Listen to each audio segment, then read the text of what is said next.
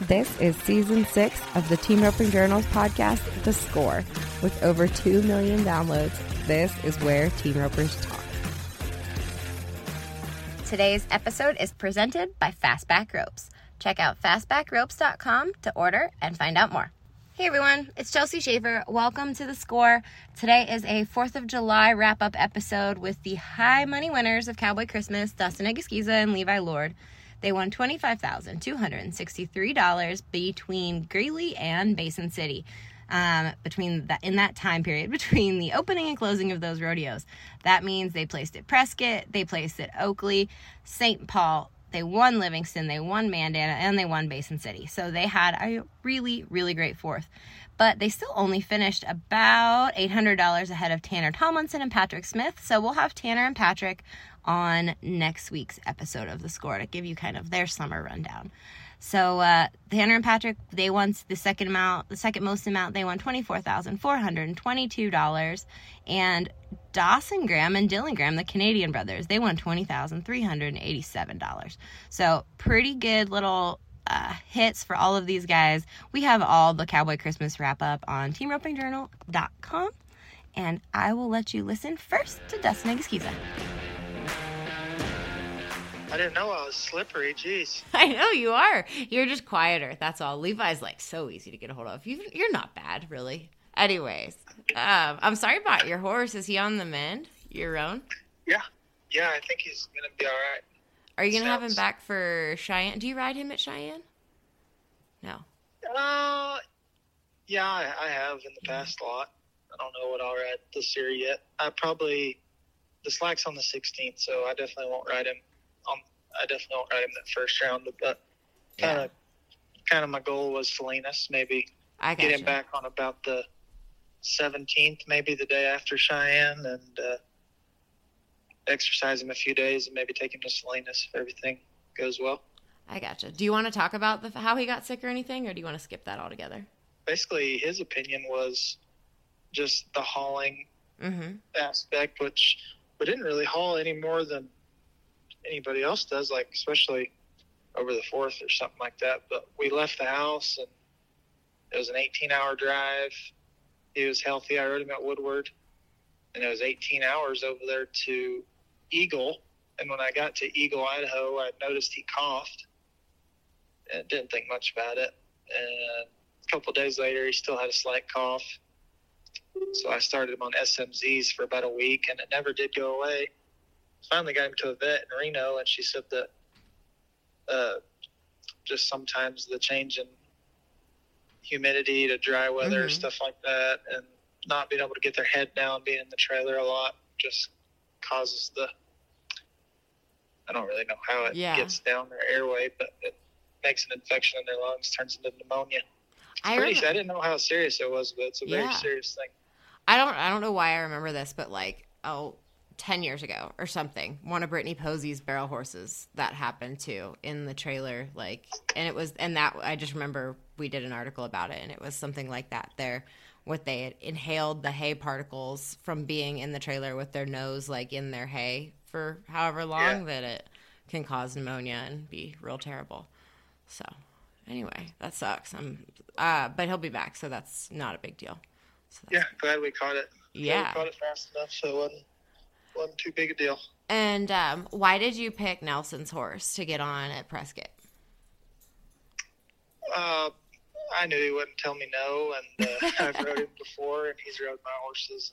We've been friends for a long time, so I know that he was my first call just because I knew I was pretty sure he'd let me on, and I like that horse a lot. He's really easy, Mm-hmm. especially for that setup. I knew that he'd be really easy to just go catch the steer on. He's got a good move and face is good. I, I like that horse a lot. It's good to have close friends with nice horses. Yeah, absolutely. Uh, what other horses did you have then? Everywhere, scattered about the country. Uh, Cajun, that one you sent me the picture of at Cheyenne last year, the big brown. Yes. Mm-hmm. That was about his last rodeo last year. He he tore both stifles last year and just got him back now. So he's got uh, uh his first rodeo back with sisters a couple of weeks ago or whenever Mhm. that was. He's been getting it pretty hard now. I think I rode him eight rodeos or something like that, and he's been doing amazing. He feels awesome. What was his rehab like for tearing two stifles? Oh, so long. yeah, what like did he do? It What- like, it was a year. yeah. So what did you have to do? Were you icing? Were you just cold hosing? Were you PMFing? What what was happening?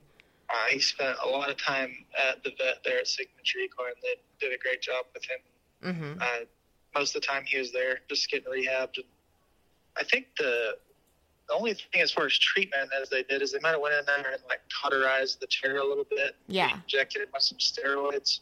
Mm-hmm. Gotcha. So uh, you and Corey had a really good Fourth of July before, didn't you? Am I, is that is that true? Yeah, yeah. I think I won high twenties with Corey in 2018, and then maybe 30 with Travis in 20. Oh yeah. 20 uh it wasn't 22 it was 21 i guess You've had because we i think we set the record and then driggers and yeah. Yeah beat us the next year Gosh, I forgot. All, I'm sorry, I didn't mean to forget all about that. I um, what what does it? What does the Fourth of July do for your opening? I mean, it's not just the one headers. You've done well at not just the one headers, correct? Over in the years past.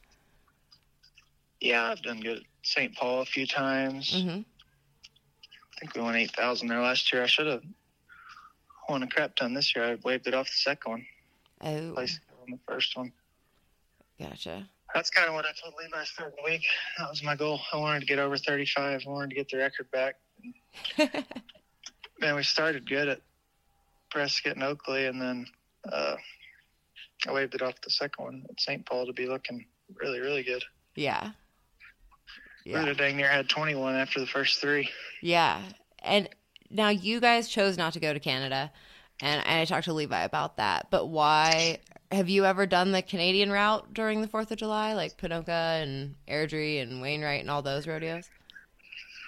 Oh, I've actually never been.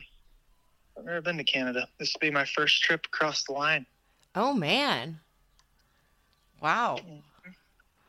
Um, any reason for that? Just never had the try to, or never needed to, or You know, I don't do very much entering. I've only entered one rodeo in my life. I don't even really know how to do it. Um, it seemed like everybody that I've ever roped with, like starting with Clint Summers and then Dog mm-hmm. and then Jake and then Travis, nobody ever really wanted to even go up there. So Mm-hmm. kind of seems like it'd be good setups, but I don't know. It's just I've never even never even really entertained the thought of going up there. Mm-hmm. last year we entered Calgary, but that whole COVID deal, it was kind of hard to Yeah. it was kind of hard to get your COVID thing, and I didn't want to mess with it, so we just turned out. Mm-hmm. Gotcha. So this year, um, what did you and Levi? How was your practice sessions before you left? What did you guys practice before leaving, or was there any specific focus? Uh, not really. I mean, we kind of go about it a little bit differently. We we don't have just, or especially me, I don't really have the horses to just run 40 steers a day. You know, I have Mohawk and Cajun, and he was getting back from his stifles deal, so I would run two or three steers a day on him and Mohawk. He can't really. He's not good to practice on. He's just he's better if you just score some and steer stop some and just compete on him. Mhm. And usually I keep a practice horse around there, but other than that, we make 20 runs a day maximum, I'd say, probably, and just try to keep everything sharp and make a bunch of different kind of runs in the practice session, you know? Yeah. Yeah. And Levi says there's no plans to lighten up as far as the rodeo plan goes. Who was he the one? He said he, you guys have like your 75 rodeos pretty much picked out for the year, but you said you don't do any entering. So was that Levi has his 75 rodeos picked out for the year and you're going along with it? Yeah. Yeah. Yeah, he pretty much makes the plan, and then, like, if I if I have somewhere that I don't really want to go, then we'll talk about it, and we'll either go or not go. Just kind of weigh the options. But Mm-hmm. usually, he's just he's just making the plan, and I'm following along. Gotcha. I'm Huh. all about the easiest travel, so Yeah. I kind of try to plan that out a little bit in my head. But usually, he comes up with everything. Yeah. We had to do a little bit more flying than I like to do. I don't like flying, but this year, but man, we had it really easy. We didn't even drive. It. We didn't. Our Fourth of July, we never drove a mile until after St. Paul. Really? Yeah, we flew everywhere. Now, you don't like flying. Do you just not like flying because you don't have your stuff with you, or do you not like flying because you're scared of flying? Yeah, scared of flying. Had a couple bad experiences, That's but like I a, do it. I mean, I just Yeah. I don't like I don't like doing it. that must be a common team roper thing. I it never occurred to me that that was a thing until last week when I dropped uh, Luke and Hunter off at the airport, and Hunter I thought was gonna like. He was so nervous. He made me nervous driving to the airport because he was so nervous getting on the way there to get on the plane. So, guys, Yeah, I can do okay as long as they as long as they don't start bucking or something like that. When they start bucking, I am ready to get off of this plane, and I'm never doing it again. well, what is the now we know what rodeos you're going to go to. What is the plan for the rest of the year? Like is what's the goal for the season? How important is it to go in number 1?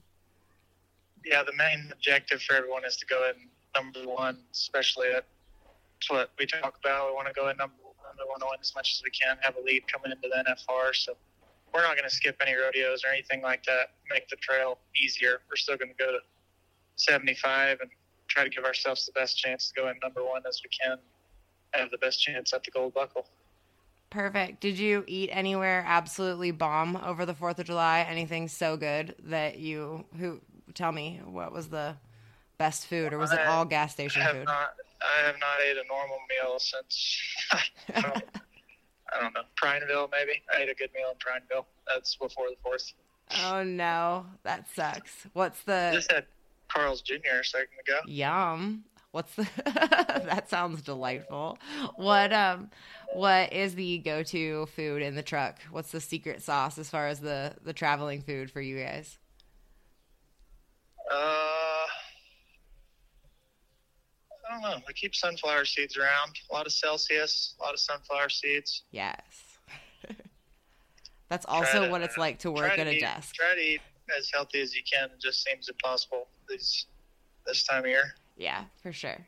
I had a carrot. They had a. I've never seen it at a gas station. It was like a thing with carrots and broccoli, and it came with a thing of ranch. I had that at about two o'clock in the morning last night. That was kind of good. Yeah, that's your fiber and your yeah, lots of nutrients in there. That's good. Yeah. But then I had a peanut butter and jelly sandwich also. I mean, there's protein in peanut butter and healthy fat, and jelly has fruit with the sugar, so you can justify anything. I Oh. was looking for anything to keep me awake last night. Oh man, what do you do when you need to stay? Like, what's your other than peanut butter and jelly and broccoli and carrots? What what else do you what do you watch or what do you no not you're not watching anything driving down the road. We will make a disclaimer. Nobody endorses that, but like, what do you listen to? Do you roll down the windows? What's the staying awake secret? Yeah, sometimes we just uh, definitely got the old cowboy channel on watching the old NFR playbacks, stuff like that. Yeah, yeah. Very good. Well, next time, do you have your oh, do you have your roping.com login so you can watch the mega matches? Because Oh yeah, we watched the mega matches already. you did good. that makes me feel good. Glad we could be of service. All right. Well, I will let you go. Thank you. I'm sorry to be a pain in your butt. I appreciate it so much, Dustin. No, that sounds good. I appreciate it. Congratulations. All right, thank you. Bye. We're going to take a break between this interview between Dustin and Levi to talk about our sponsors at Fastback Ropes.